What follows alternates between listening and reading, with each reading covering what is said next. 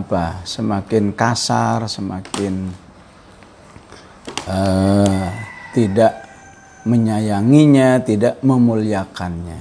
Ya, ya. pernah lihat nggak di lapangan orang yang begitu? Ya, ya, suruh baca al mujadilah aja dah ya ya. Sa'akhuluquhu ya, ya. jadi semakin tua semakin sering melakukan uh, istilahnya kalau kita KDRT ya. Wabil khusus KDRT yang sifatnya verbal ya, ya yang sifatnya ucapan ya.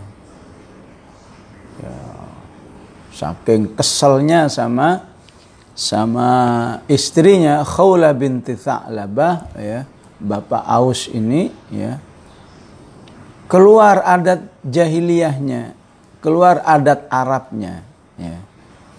adat Arab itu kalau sudah benci banget sama istrinya ya istrinya itu ya di, dikatakan kepadanya anti alaiya ka ummi ya.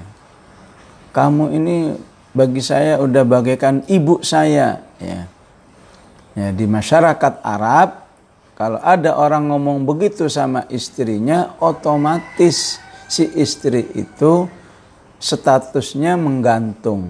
Ya. Tidak lagi disebut istri, tidak lagi disebut bukan istri. Ya. Jadi nggak ada idahnya, nggak ada nggak ada kapan berakhirnya, terus aja begitu. Ya. Ya, berlaku semua hubungan antara laki-laki dengan yang bukan muhrimnya. Ya. Ya. Jadi itu membuat Khawlah binti Tha'labah sangat terpukul. Ya. Ya. ya dalam hatinya begini ya. Mentang-mentang saya sudah tua, saya diperlakukan begini ya. Ya, lagian ya masa muda saya habis masa muda saya sudah tidak seindah dulu gara-gara siapa katanya ya.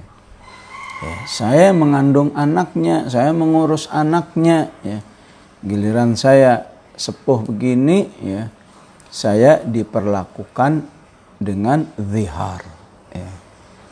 ya. yang diungkapkan oleh para ulama lebih dahsyat dari cerai dari tolak ya Ya, kalau tolak itu ada batasannya ya tiga bulan ya. Ya setelah itu selesai masa iddahnya. Jika masih ada jodohnya bisa menikah. Tapi kalau zihar nggak ada batasannya. Ya. Ya. Eh giliran pengen ya dia minta jatah ke uh, Khawlah binti Tha'labah ya. Sementara Khala binti Tha'labah ingat ya. Jangan-jangan dalam Islam sama ya. Kalau orang mendihar maka sudah nggak bisa lagi terjadi hubungan suami istri ya. Oh, kholahnya nolak nggak bisa ya. ya. Saya mau nggak bisa maksa ya. Sampai di riwayat dikatakan fawathaba alayya ya. Maka saya dipegang kuat-kuat pokoknya dipaksa harus mau melayani. Ya. Ya. Memang saya sudah tua, tapi saya tetap lebih muda daripada suami saya. Ya. Ya. Saya masih punya tenaga, dia nggak punya tenaga. Ya. Saya dorong aja sekeras-kerasnya, ya sampai dia terjungkal. Ya. Ya. Jatuh ya. Ya ini penting umat ini harus belajar gulat nih ya. Kalau ada yang macem-macem ya kayak Bapak Aus ini ya jangan sampai kalah ya. Ya, ini rukhaulah ya. Didorong sampai jatuh ya. Langsung dia kabur dari rumahnya ya. Dan memang terkenal dengan usratun faqirah ya. Keluarga yang miskin ya, ya, ya. Ya, namanya manusia ada juga ya, dia miskin belagu lagi ya. Ya. ya kabur dari rumahnya ya, datang ke tetangganya yang dia kenal ya ya nampaknya mungkin pergulatan tadi ada baju yang sobek ya sehingga khawlah harus minta bantuan minjem baju ya, ya. minjem baju ya usian nih wanita kalau sudah menghadapi suami yang sa'akhuluquhu ya. ya. minjem baju untuk menghadap Rasulullah Shallallahu Alaihi Wasallam ya. Maka Kholah pun bercerita ya. Rasulullah Shallallahu Alaihi Wasallam pun ternyata ya membela suaminya ya. Kata Rasulullah tega kamu ya. Ya ibu Khawlah ya. Suamimu itu sudah tua malah kamu ya. Kamu banting begitu ya ya. Padahal bagaimanapun dia itu kan masih juga sepupumu ya. Jadi ada hubungan kerabat ada hubungan uh, suami yang harus dimuliakan. Ya. ya maka kebayanglah ya gimana perasaan wanita seperti itu ya. Waduh sudah jatuh ketiban tangga lagi. Bukannya dibelain oleh Rasulullah ya. Malah di ditegur ya kok nggak pantas kamu jadi istri ya, berlaku kasar sama suami yang sudah tua. Ya. Di saat-saat seperti itulah maka uh, khawlah begitu juga waktu itu hadir Aisyah radhiyallahu anha melihat tanda-tanda Rasulullah sallallahu alaihi wasallam menerima wahyu. Ya.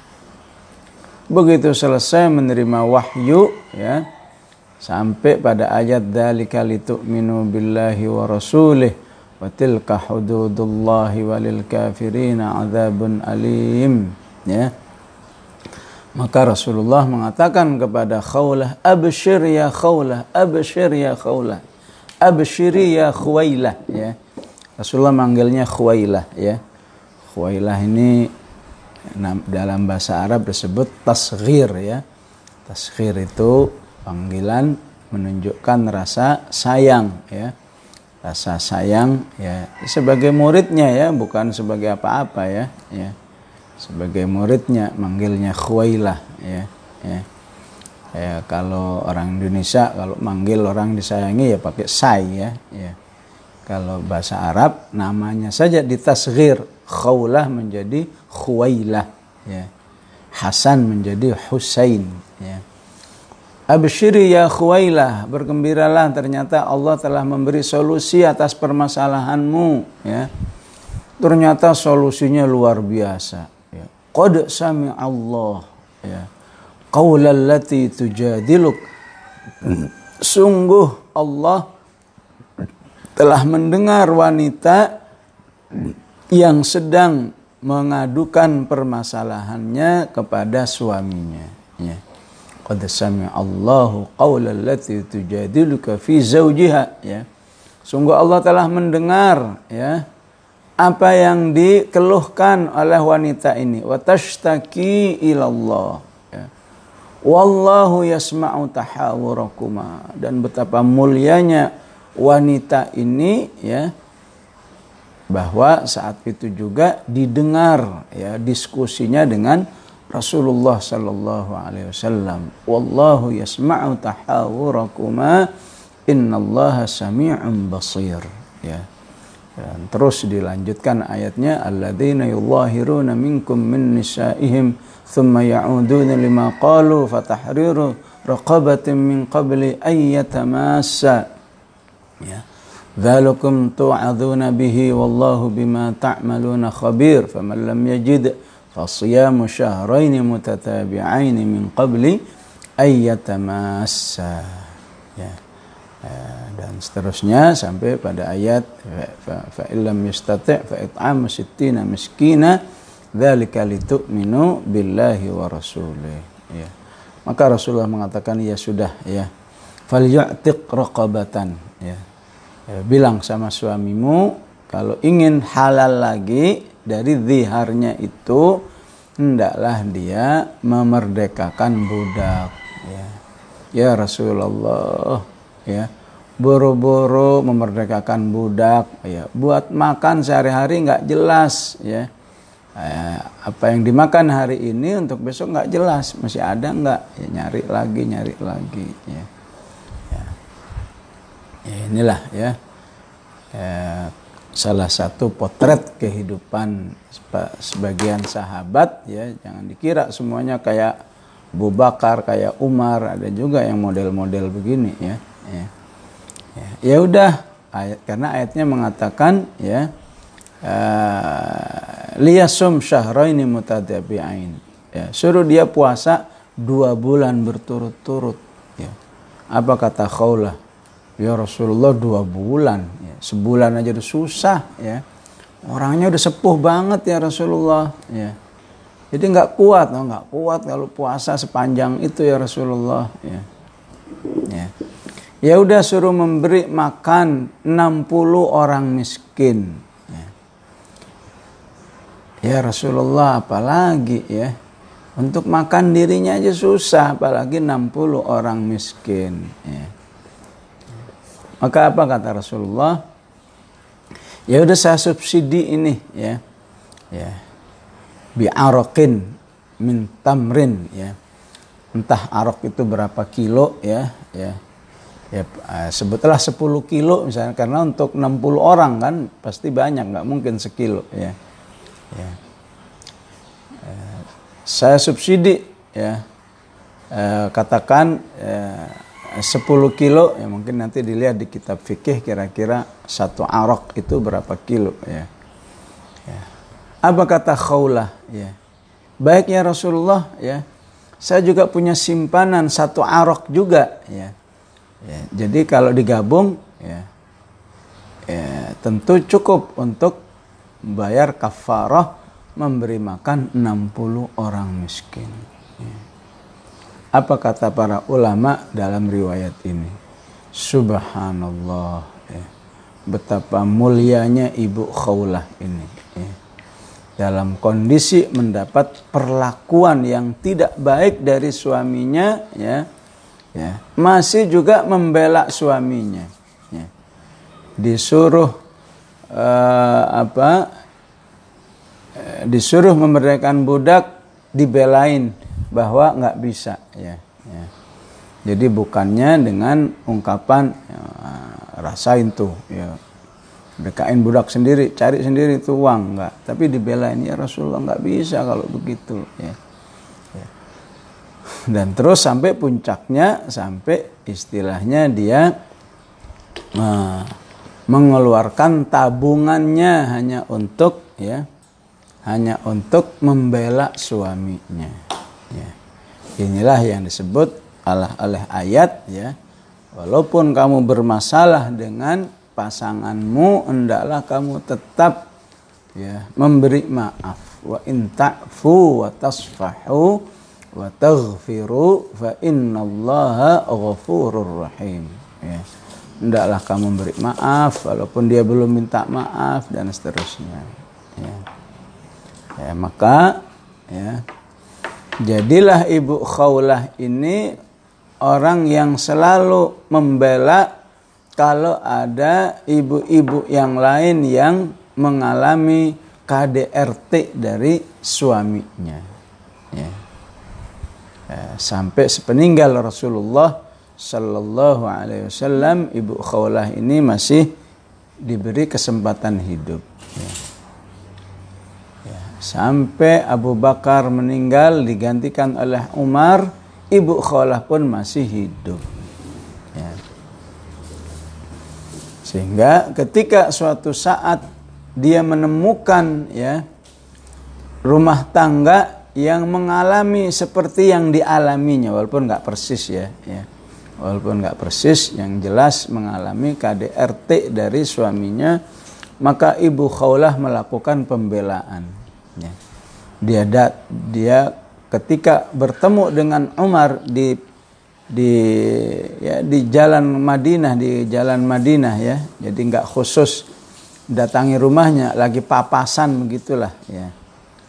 Maka dia panggil ya, Amirul Mukminin Amirul Mukminin ya, ya maka uh, Umar bin Khattab begitu mendengar suara ya orang yang manggil maka dia ya, melihat ternyata yang dia lihat itu adalah panggilan ya apa mau disebut seniornya gitulah ya ya maka Umar begitu menyambutnya begitu hormatnya ya. begitulah seharusnya kehidupan berjamaah ya. bukan berarti mentang-mentang ukhuwah ya tapi tidak mengenal ya tidak mengenal adab. Ya bagaimana berhadapan dengan yang lebih senior bagaimana menghadap berhadapan dengan ahlul ilm ya. Yang penting ukhuwah ya. Kita boleh ngapain saja ya. Uh, istilahnya tidak ada takdis tidak boleh ada pengkultusan. Semua manusia itu sama ya. Ya, ya tidak seperti itu akhlak orang-orang beriman yang digambarkan di surat al-mujadilah ini. Maka begitu tahu ini Khawlah binti Tha'labah maka Rasulullah sallallahu alaihi wasallam um, Amirul Mukminin Umar Khattab langsung menyambutnya ya. Ya ibarat kita mungkin siap siap ya ya Ibu Khawlah ya ada yang bisa dibantu gitu. Begitu menyambut ya. Maka Khawlah langsung memulai dengan nasihatnya. Memulai dengan menasehati ya. Menasehati terkait dengan jabatan ya ini menunjukkan pentingnya orang yang punya jabatan ya itu harus sering-sering mengakses ya tausiat dari ya dari mana saja wabil khusus dari orang-orang yang lebih senior darinya ya. Ya pejabat yang jarang mendengarkan tausiah ya maka lebih mudah dikuasai oleh syaitan ya.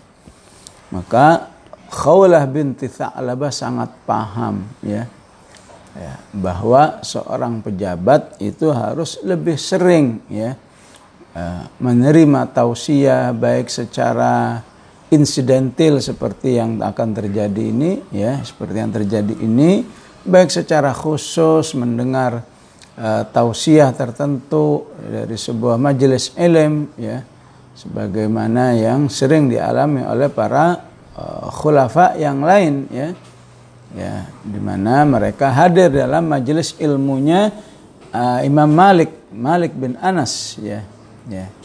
Sampai ketika salah seorang mereka berpikir wah supaya saya dapat tausiah lebih banyak ya jadi maksudnya bukan mau sombong-sombongan ya uh, supaya lebih banyak gimana kalau Imam Malik datang ke istana agar ngasih tausiahnya lebih banyak. Ya. Kata Imam Malik apa? Oh maaf nggak bisa. Ya. Uh, Al ilmu yu'ta ya. wala ya'ti. Ya. Ilmu itu harus didatangi, nggak bisa ilmu itu datang. Ya. Ya. Jadi ilmu yang didatangi itu insya Allah lebih barokah ya daripada ilmu yang didatangkan. Ya. Ya ya walaupun mungkin bisa dikiati dengan cara yang lain ya ya intinya kan yukta itu adanya tadhiyah ya gimana kalau kita datang kepada orang privat itu kan ilmunya yang datang ya maka harus tunjukkan ya, tadhiyah yang lain ya di mana yang mendatangkan itu siap membiayai sepenuhnya yang yang sudah datang ya supaya sama-sama seimbang ya ya, ustadznya telah bertathiyah, dirinya yang mengundang juga bertathiyah. Dari situ insya Allah ada keberkahan ilmu. Ya. Uh, jadi saat itu uh, Khawlah mengingatkan, wah Umar masih ingat nggak kamu waktu di waktu dulu masih masih kecil di pasar Ukal namanya masih ingat nggak kamu waktu dulu masih sering main-main di pasar Ukal katanya ya Ya, saat itu kamu itu Umair ya. Saat itu kamu itu Umair ya. Maksudnya Umar yang belum ada apa-apanya ya. Belum ada apa-apanya, nggak dikenal orang ya. Ya namanya anak-anak kalau nakal ada yang uh, neriakin ada pokoknya bukan siapa-siapa ya. Kemudian karena Islam kamu menjadi Umar ya. Dulunya Umair ya menjadi manusia istilah itu hanya istilah saja ya ketika belum dianggap siapa-siapa Umair kemudian lama-lama menjadi Umar ya menjadi pribadi yang sangat dipertimbangkan ya eh lama-lama menjadi Amirul Mukminin ya. ya sekarang kamu menjadi Amirul Mukminin ya ketahuilah ya bahwa semuanya ini amanah ya kamu harus ingat dengan kematian dan ingat hari hisab ya. Jangan sampai intinya ini ya gara-gara ya gara-gara apa jabatan ini ya kamu mengalami penyesalan yang luar biasa di hari kematianmu ya dan mengalami penyesalan yang luar biasa di hari penghisapan nanti ya. Ya prosesnya mungkin agak panjang ini cuma uh, satu apa satu ringkasan saja sampai pengawal-pengawal itu pada pada bisik-bisikin Umar ya. Ini siapa sih nenek-nenek? Dari tadi ngomong melulu ya, ya. Kata Umar waihak ya ya, ya payah kamu ini? Masa kamu nggak kenal ibu ini? Ya. Ibu inilah yang uh, suaranya didengar oleh Allah yang ada di tujuh lapis langit sana. Ya. Dan menjadi sebuah ayat yang yang saat ini terus dibaca. Qad sami'a Allahu qawlan lati tujadiluka fi zawjiha wa tashtaki ila Allah ya. Demi Allah ya. kalau saja ibu ini nggak berhenti berhenti memberi tausiah kepada saya ya oh subhanallah ini pejabat yang haus ilmu haus iman itu ya otomatis haus tausiah katanya ya. Kalau saja ibu ini ingin mentausiah saya berjam-jam nggak berhenti berhenti kecuali buat sholat saja saya akan siap mendengarkannya. Ya. Akhirnya para pengawal itu pun baru sadar ternyata ini ibu yang istimewa. Ya. Ya. Di balik kefakirannya ya di balik ya ya istilahnya ujian ya suaminya ya ujian dari suaminya tapi tetap ya memiliki kedudukan yang sangat mulia di sisi Allah menjadi manusia yang ucapannya menembus ke arah sana. Ya. Qad sami Allahu qawla allati tujadiluka fi zawjiha wa tashtaki ila Allah. Ya. Singkat cerita, eh, ma'asyarul ikhwan dan akhwat ya. Ini tolong ada wargamu itu yang yang apa? Yang sekarang mengalami KDRT dari suaminya. Ya. ya nggak ada angin nggak ada apa. Suaminya mau menceraikan. Ya. Ya. Tolong ya selesaikan. Ya masya Allah begitulah ya. Dalam kehidupan jamaah Islamiyah yang luar biasa ya. Ya, seorang amir ibaratnya seperti khodim ya. Seperti pelayan aja ya. Ya, tolong selesaiin tuh ya. Ya, maka didatangi oleh Umar ya. Ya fulan, saya dengar kamu akan menceraikan istrimu ya. Ya, enggak ya yang enggak jelas masalahnya ya. Memangnya kenapa harus diceraikan ya Nah, maka kata si bapak itu ya, iya Amirul Mukminin ya. Habisnya saya nggak cinta lagi sama dia ya. Ya. Ya, karena udah nggak cinta ya. Maka eh, saya akan menceraikannya ya. Maka Umar pun kaget ya, ya. Umar pun menjelaskan ya. Memang kamu kira ya rumah tangga itu mutlak harus dibangun atas dasar cinta ya. Nah, ya. wahal kullal buyuti buniat alal mahabbah ya. Nah, ini versi ya versi rumah tangga Umar bin Khattab ya. ya. bahwa rumah tangga itu bisa atas dasar cinta bisa atas dasar iman ya Ya. Kalau cintanya habis ya imannya nggak boleh habis. Ya. Itulah yang dimaksud dengan wa ashiruhunna bil ma'ruf. ini cintanya ya. Fa in karihtumuhunna fa asa an takrahu syai'a wa yaj'alallahu fihi khairan katsira. Ini kalau lagi kehilangan cinta ya. ya. ya. Maka Umar pun marah ya. ya. Betapapun nggak ada cinta tapi karena uh, apa? Karena ini adalah amanah dari Allah Subhanahu wa taala, maka bagi laki-laki harus tetap melaksanakan amanah itu dengan sebaik-baiknya. Ya. Baik tanpa cinta, apalagi ada cinta. Ya. Yang ada cinta pun harus sadar bahwa perlakuannya kepada istrinya semata-mata karena tuntutan Allah. Ya wahai fulan kata dinasihati oleh Umar ya wahai fulan ya dulu aja kamu mau menikahinya waktu dia masih muda ya. memang dulu waktu kamu menikahinya ada yang maksa kamu ya. ada yang merayu kamu ya. Ya.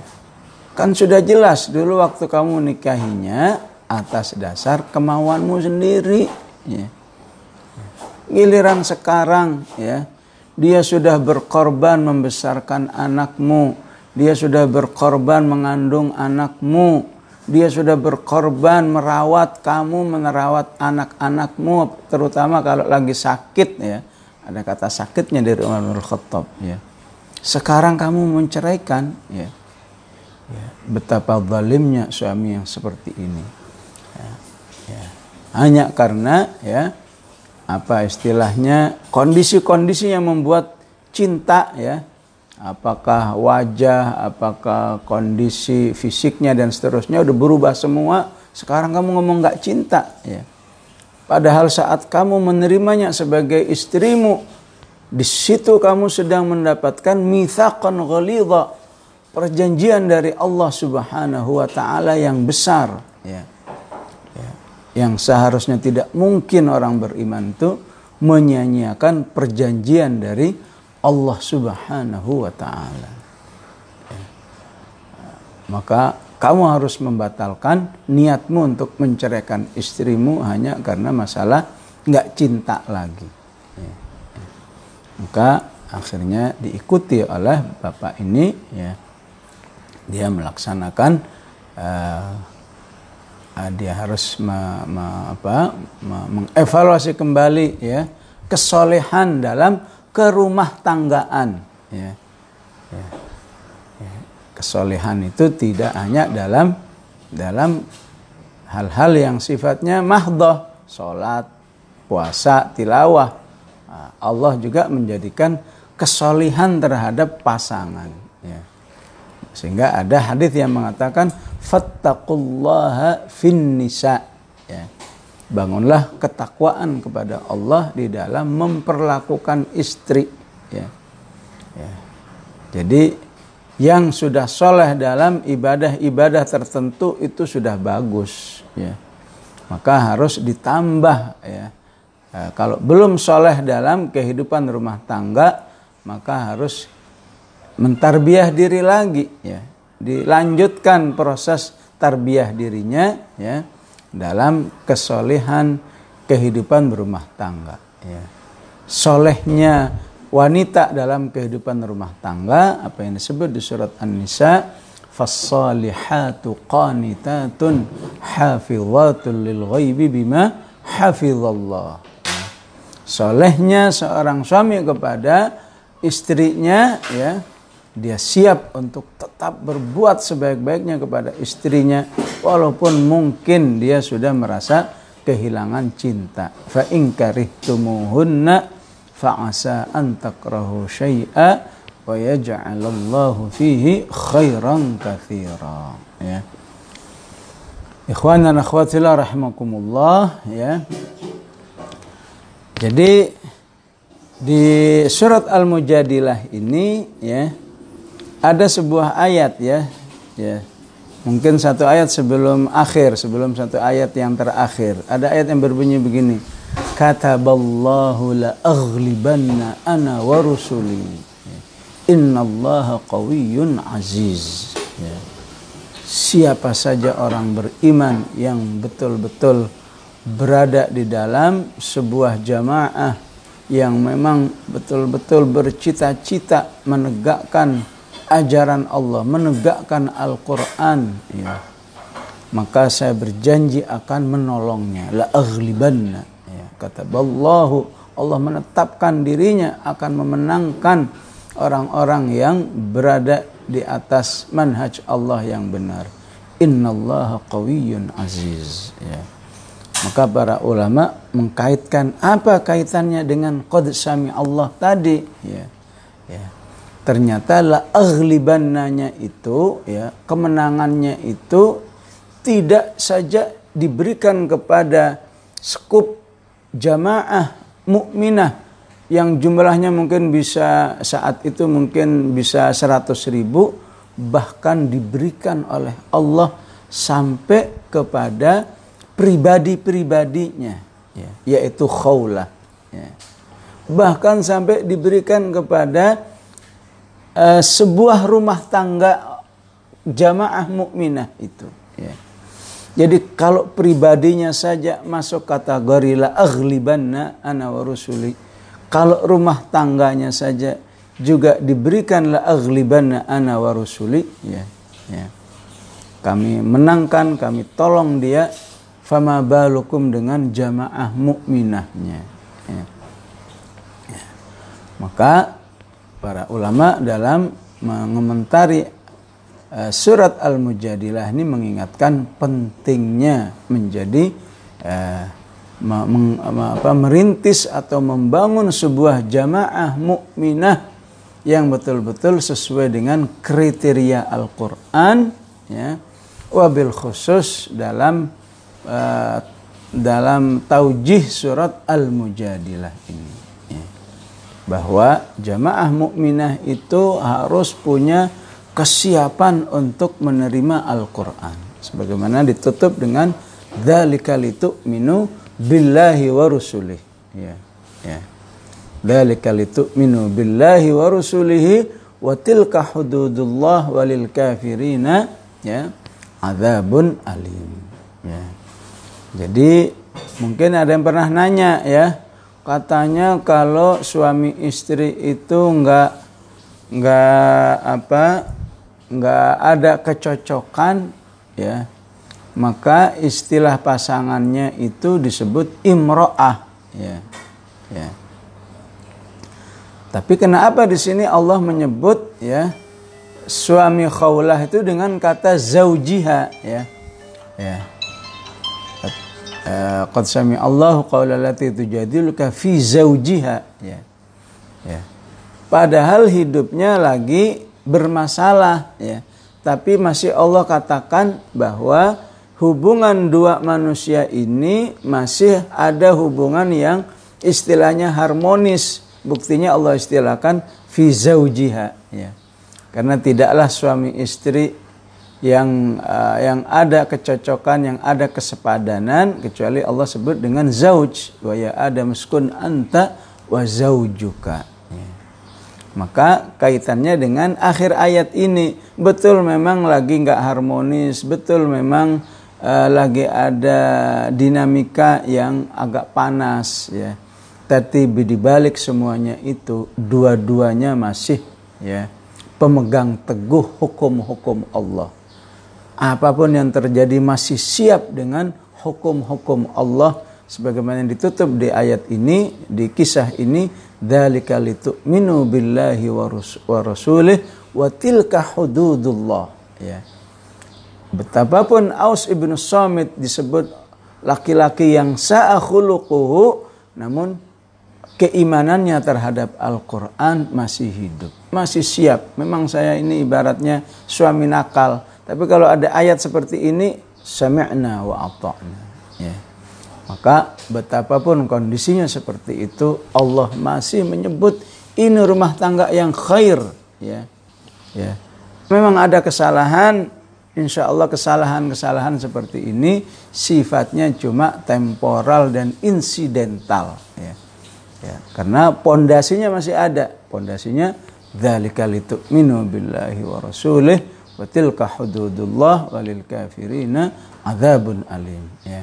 Secara umum maka Allah katakan bahwa ya sebuah pribadi mukmin rumah tangga mukmin dan sampai jamaah mukminah itu harus selalu melaksanakan adab-adab berjamaah supaya menjadi jamaah yang kataballahu la aghlibanna ana wa rusuli. Ya. Apa salah satu adab-adabnya beriman kepada hari akhirat? Ya. Karena di ayat ini beberapa kali Allah sebut yauma yab'atsuhumullahu jami'an fayunabbi'uhum bima amilu ahsahullahu wa nasuh wallahu ala kulli syai'in syahid. Ya. Ada adab beriman kepada hari akhirat, ada adab kepada Rasulullah sallallahu alaihi wasallam ya ayyuhalladzina amanu idza najaitumur rasula faqaddimu baina najwakum sadaqah dan seterusnya ya. Secara umum selalu melaksanakan al-wala dan al-bara dengan sebaik-baiknya ya. Ya. Masalah itu boleh terjadi, tapi yang penting jangan menghilangkan pondasi ya tarbiyah imaniyah itu sendiri baik secara pribadi secara rumah tangga secara keumatan ya maka Allah ingatkan jangan ada dalam kehidupan ya jamaah mukminah di ayat ini ya merintis sebuah ya upaya apa istilahnya upaya menjadi kelompok oposisi ya Ya, maka Allah katakan ya ayyuhalladzina amanu idza tanajaitum fala tatanajau bil itsmi wal udwan ya. Tatanaja itu apa? Membuat kelompok baru ya. Tapi tujuannya hanya untuk merintis ya bagaimana bisa menghancurkan jamaah yang ada ini ya. Digerogoti ya. Orang-orangnya dibuat tidak walak lagi kepada pimpinan ya dan seterusnya sampai akhirnya keluar semua maka Allah katakan boleh kamu ngumpul secara sendiri ya tapi harus terus se seirama dengan jamaah itu ya bukan ngumpul untuk ya istilahnya mau menghancurkan merintis atau mau bikin kelompok baru lagi ini yang dimaksud oleh ayat-ayat ini bahwa siapa yang melakukan itu pada hakikatnya dia sedang berada di dalam uh, apa rekayasa syaitan. Innaman najwa minasyaitani liyahzuna alladhina amanu wa laysa bidarrihim syai'an illa biidznillah. Ngumpul yang ngumpul tapi isinya harus untuk sebuah uh, tarbiyah amal soleh. La khaira fi kathirin min najwahum illa man amara bisadaqatin au ma'rufin au islahin bainan nas. Wa man yaf'al dzalika ibtigha'a mardatillahi fasawfa nu'tihi ajran 'azima ya. Antum ngumpul dalam Zoom ini sebetulnya ini najwa ya. Sebetulnya kita sep, seperti sep, bikin sebuah uh, kelompok baru ya. Namun karena isinya amara bisadaqatin au amrin bil ma'ruf maka itu menjadi berpahala besar ya. Itulah yang dimaksud di surat An-Nisa, la khaira fi katsirin min najwahum illa man amara bi sadaqatin au ma'rufin au islahim bainan nas. Tapi yang dilarang oleh Allah najwa hanya untuk ya bikin jamaah tandingan apa menggerogoti ya anggota atau orang-orang beriman itu agar tidak fikoh lagi sama pimpinan ini yang dimaksud oleh halaman kedua dari surat Al-Mujadilah ini ya.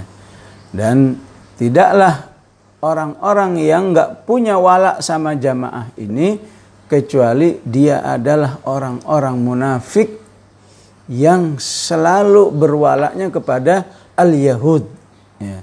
Itu yang disebut oleh Allah di di halaman ketiga alam tara ilal ladzina tawallaw qauman ghadiballahu alaihim ma hum minkum wala minhum wa yahlifuna 'alal kadhibi wa hum ya'lamun ya. Ini contoh-contoh anggota jamaah yang nakal ya.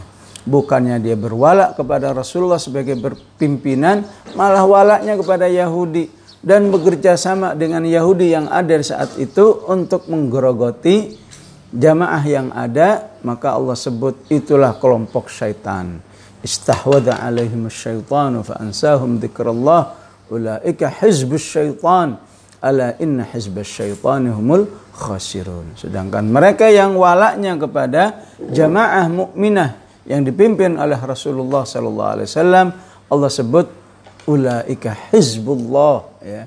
Mereka itu adalah kelompok Allah Subhanahu wa taala.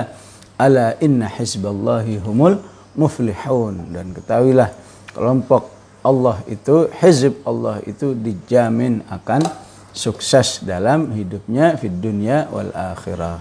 Baik ya rahimakumullah inilah yang bisa kita bahas sekilas tentang al mujadilah dan tokohnya ya. Tokohnya tadi ada uh, siapa? Khawlah binti Tha'labah ya. Jangan lupa orang suka keliru di sini antara Khawlah binti Tha'labah ada Khawlah binti Hakim ya bahkan kadang-kadang uh, ya seseorang yang sudah apa yang sudah terakui keulamaannya tapi suka ketukar-tukar ya kalau Khawlah binti Hakim itu wanita yang yang memikirkan Rasulullah ya uh, setelah kehilangan istrinya Khadijah ya.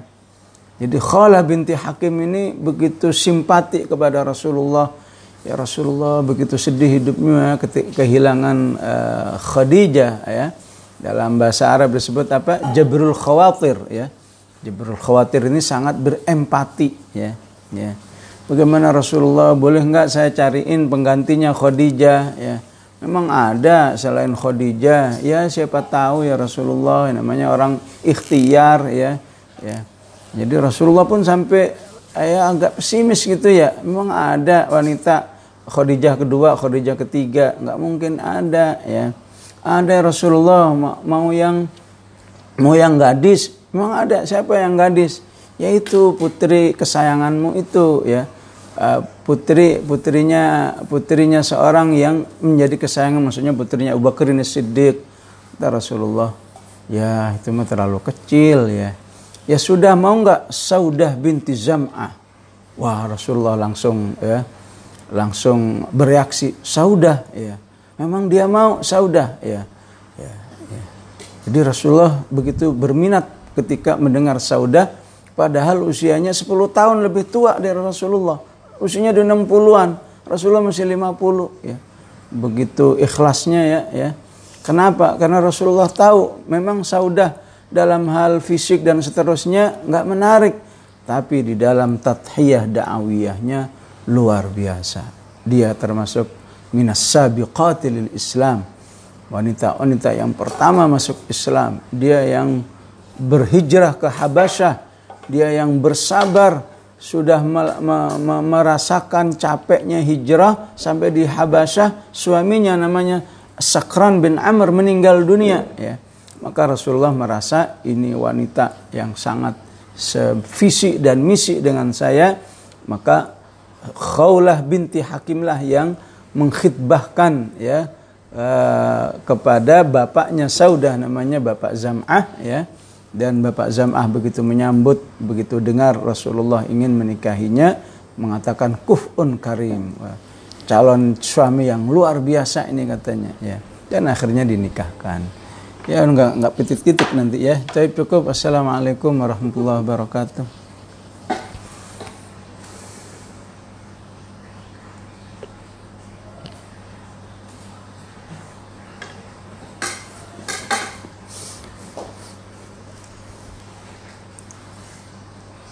Ya, tafadhal. Ya, bismillah. Ya. Ya.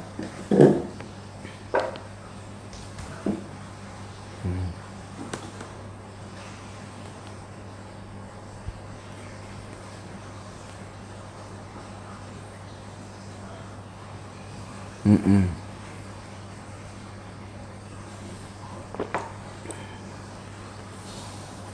Ya, alhamdulillah saya tidak pernah mendengar ya, tidak pernah mendengar saat ini kasus suami mendihar istrinya ya.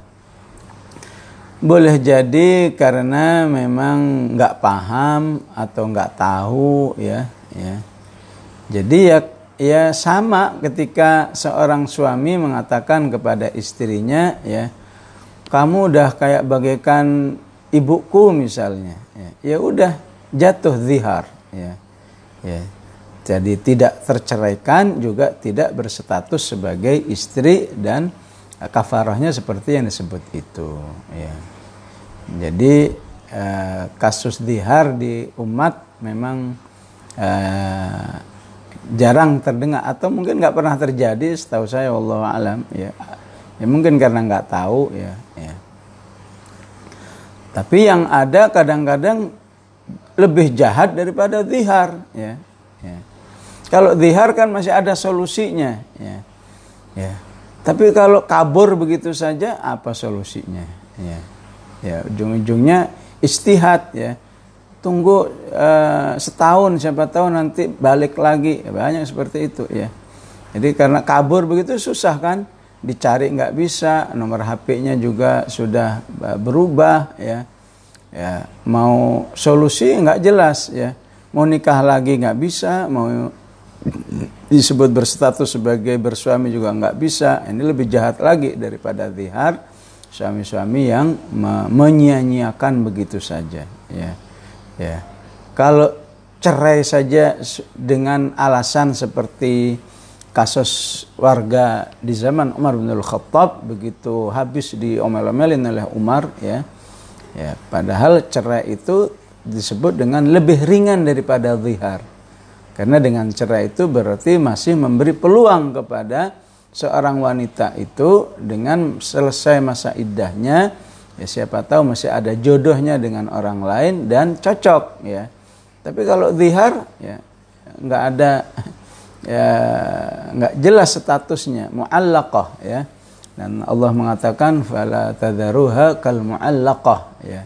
Jangan menggantung ya Nah saat ini yang lebih jahat daripada zihar adalah ya dia meninggalkan istrinya begitu saja tanpa berita ya nggak bisa dicek ya ya bahkan ada yang ya udah selamanya nggak nggak nongol lagi ada yang nongol lagi setelah tiga tahun setelah lima tahun ya ya ini agak menyusahkan biasanya bagi pengadilan untuk uh, menentukan bagaimana ya ininya apa solusinya ya. Akhirnya oleh KUA dikiati dengan apa namanya sirot taklik ya. Sirot taklik itu sebuah perjanjian tambahan. Setelah menikah ini ya kalau saya enam bulan ngilang begitu saja tanpa memberi ini tanpa memberi itu berarti jatuh ya. Jatuh talak satu dan seterusnya ya. Ini sebenarnya memang nggak ada dalam fikih ya. Tapi melihat mungkin kondisi umat yang banyak melakukan hal-hal seperti ini KDRT yang sangat nggak bertanggung jawab ini maka dikiati ya ya ya sebetulnya memang untuk uh, pengantin-pengantin yang soleh ya yang calon-calon suami yang soleh sebenarnya ya kurang pantas untuk membaca sigot taklik ini ya tapi kadang KUA-nya sok lebih pinter ya, ya. Kita nggak baca, dia ngamuk dia ya, ya. Dikira ya, oh kamu memang ada niat ya kayak yang ada di surga taklik ini ya, ya. Memang ada niat ingin kabur ya, ya. ya supaya nggak terikat oleh janji ini ya.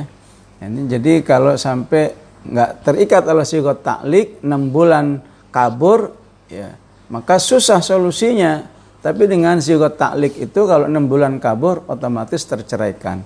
Tinggal nunggu iddah, setelah selesai iddah bisa menikah lagi. Ya. Baik, Allah alam.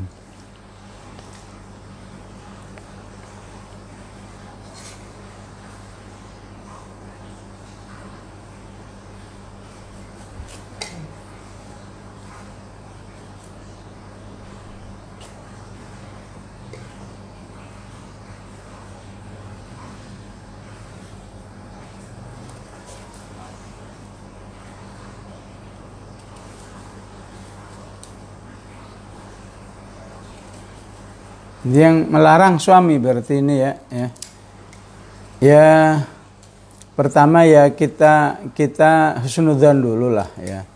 Artinya eh, jangan terlalu langsung diambil keputusan bahwa ini sebuah sebuah apa sebuah larangan yang yang mutlak gitu ya. Kita husnudzan aja ya. Barangkali ini sebuah larangan hanya karena kemarahan yang memuncak ya, ya. Nah, karena itu ya, ya untuk sementara ya menurut saya sementara ya istri ikutin aja ya. Ikutin aja nggak boleh liko baik nggak boleh liko. Tujuannya apa? Irdoan ya. Membangun keridhaan dulu dari suaminya supaya bisa cair dulu ya. Karena kalau uh, dia tetap melanggar ya uh, larangan suaminya, betapapun dibalik pelanggarannya bukan untuk sebuah kegiatan maksiat ya.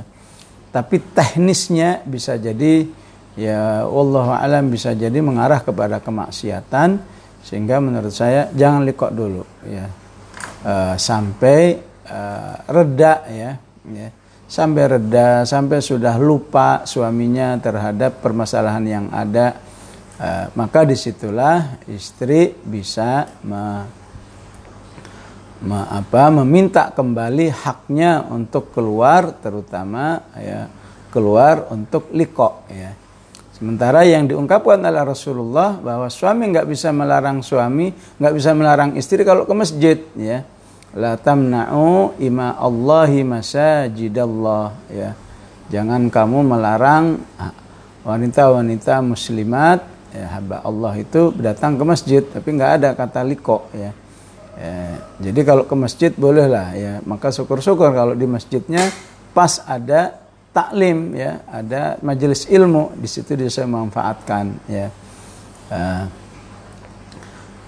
uh, Allah alam menurut saya lebih aman seperti itu ya bersabarlah untuk sebulan untuk dua bulan ya sambil berdoa kepada Allah supaya Allah merubah hati suaminya untuk bisa mengizinkan kembali. Wallahu alam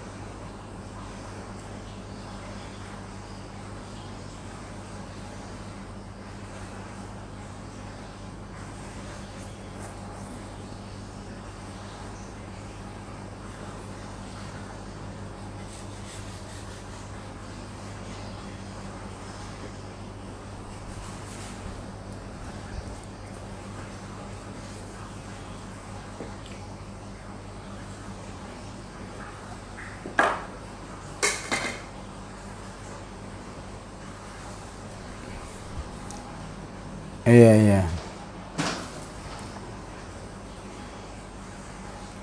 Wallahu alam ya, saya kira ini nanti kembali kepada istihadul hakim ya.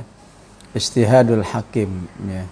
Karena uh, situasinya insidental ya, temporal, nggak umum ya. Jadi hakim lah ya yang bisa mengukur ya bahwa ziharnya ini sah uh, diharnya ini istilahnya utuh atau belum utuh ya. Wallahu alam ya kalau saya melihat andai kata saya jadi hakim ya mungkin seperti itu ya. Mungkin uh, kalau memang lagi mabok, lagi uh, apa mungkin kalau sekarang sakau mungkin ya nggak bisa ya nggak bisa dihukumi sebagai zihar ya. Jadi harus betul-betul dalam kondisi sadar sesadar-sadarnya ya. Betapapun kalau dalam tolak ya, kalau dalam tolak lagi marah pun bisa dianggap belum sah ya. Karena ada hadis yang mengatakan la talaqa fi ighlaqin ya. Tolak tidak sah ketika dilaksanakannya dalam kondisi marah berat ya. Tapi kalau melihat kasus dihar ini seperti yang dialami oleh Aus bin Somit tadi dalam kondisi marah mendihar tapi uh, Rasulullah pun menetapkannya bahwa sudah jatuh diharnya ya. Ya, Allah alam ya ya lumayan juga ya masyarakat banyak nggak paham tentang dihar sehingga nggak ada ya kasus dihar di kenyataan uh, hidup ataupun di di uh, eh, KUA pengadilan agama nggak ada itu istilah kasus dihar yang ada banyak cerai ya. Ya, Allah alam ya nah ya lanjut ada ya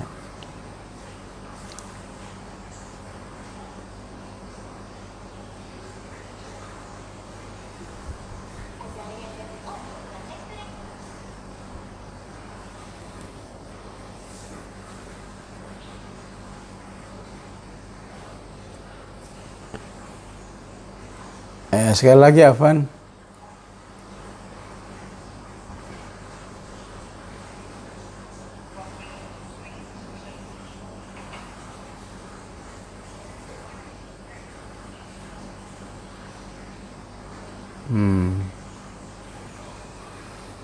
Ya Allah alam kembali lagi pada hakim yang ada ya. Uh, ya seharusnya ada prosedur ya, nggak langsung cerai gitu ya. Ya, bukankah dalam Al-Qur'an ya dikatakan fa'idhuhunna wahjuruhunna ya dan seterusnya sehingga ya hakim bisa mempertimbangkan ini sebenarnya ya. Ya, jadi secara prosedur tidak dilakukan ya. Memang tidak mau melayani itu bisa dilihat alasannya. Kalau alasannya nggak syar'i maka memang bisa disebut nusyuz pembangkangan ya. Tapi kemudian dihukum sampai e, cerai ya e, nampaknya ini ada e, ketidakseimbangan ya tidak seimbangan sehingga ya bisa menjadi zulum ya ya. E, kemudian ya, langsung tiga lebih zalim lagi ya ya karena itu memang pentingnya ya, di balik pernikahan itu juga difahami adabnya ya. Adab ya. Sehingga ya, tidak semua harus segera diselesaikan dengan perceraian ya, ya. jadi fa in karuhtumuhunna fa asa termasuk adab dalam penyelesaian hal-hal yang tidak menyenangkan itu adalah kesabaran ya kesabaran yang panjang apalagi di sini uh, para fasir mengatakan betapa uh, Al-Qur'an hanya menjanjikan khairan kathira itu dalam dua amal ya. ya. Amal mencari ilmu yu'til hikmata man yasha man yu'tal hikmata faqad utiya khairan kathira. Yang kedua, amal di dalam bersabar dalam uh, lika-liku atau dinamika rumah tangga. Uh, Ja'alallahu fihi khairan kathira ya. Maka orang yang betul-betul beriman kepada Allah, beriman kepada Al-Qur'an, apa tidak malu kepada Allah ya. Ya, tidak ingin bersabar demi untuk meraih khairan kathira yang dijanjikan oleh Allah kalau saja dia bersabar. Ya.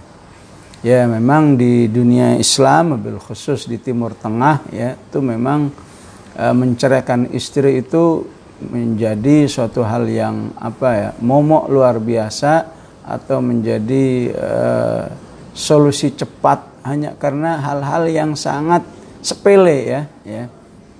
Ya misalnya disuruh nyediain makanan beberapa kali ngomong nggak dilaksanain keluar kata cerai. Bisa seperti itu ya misalnya disuruh pakai baju tertentu nggak mau keluar kata cerai ya.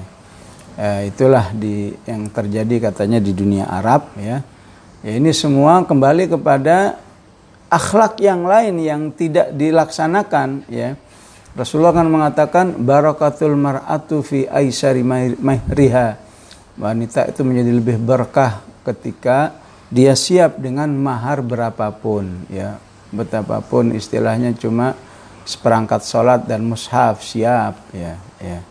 Maka sesungguhnya Rasulullah bukan ingin me mengarahkan menjadi keluarga yang murahan ya. Tapi ya siapa tahu dari bab seperti ini akan ada akhlak lain yang lebih terlaksana dengan baik ya. Istilahnya ya eh, seorang suami mungkin melihat istrinya begitu qanaah diberi mahar yang yang sangat sederhana ya sehingga ini menjadi motivasi untuk lebih berakhlak kepada istrinya ya. Kenapa di Arab itu dikit-dikit cerai ya ya. sampai ada Ustaz Riyad mungkin kenal namanya Ustaz Hasan Bashir almarhum ya. ya beliau pernah bercerita hanya karena istrinya tidak me, me, apa,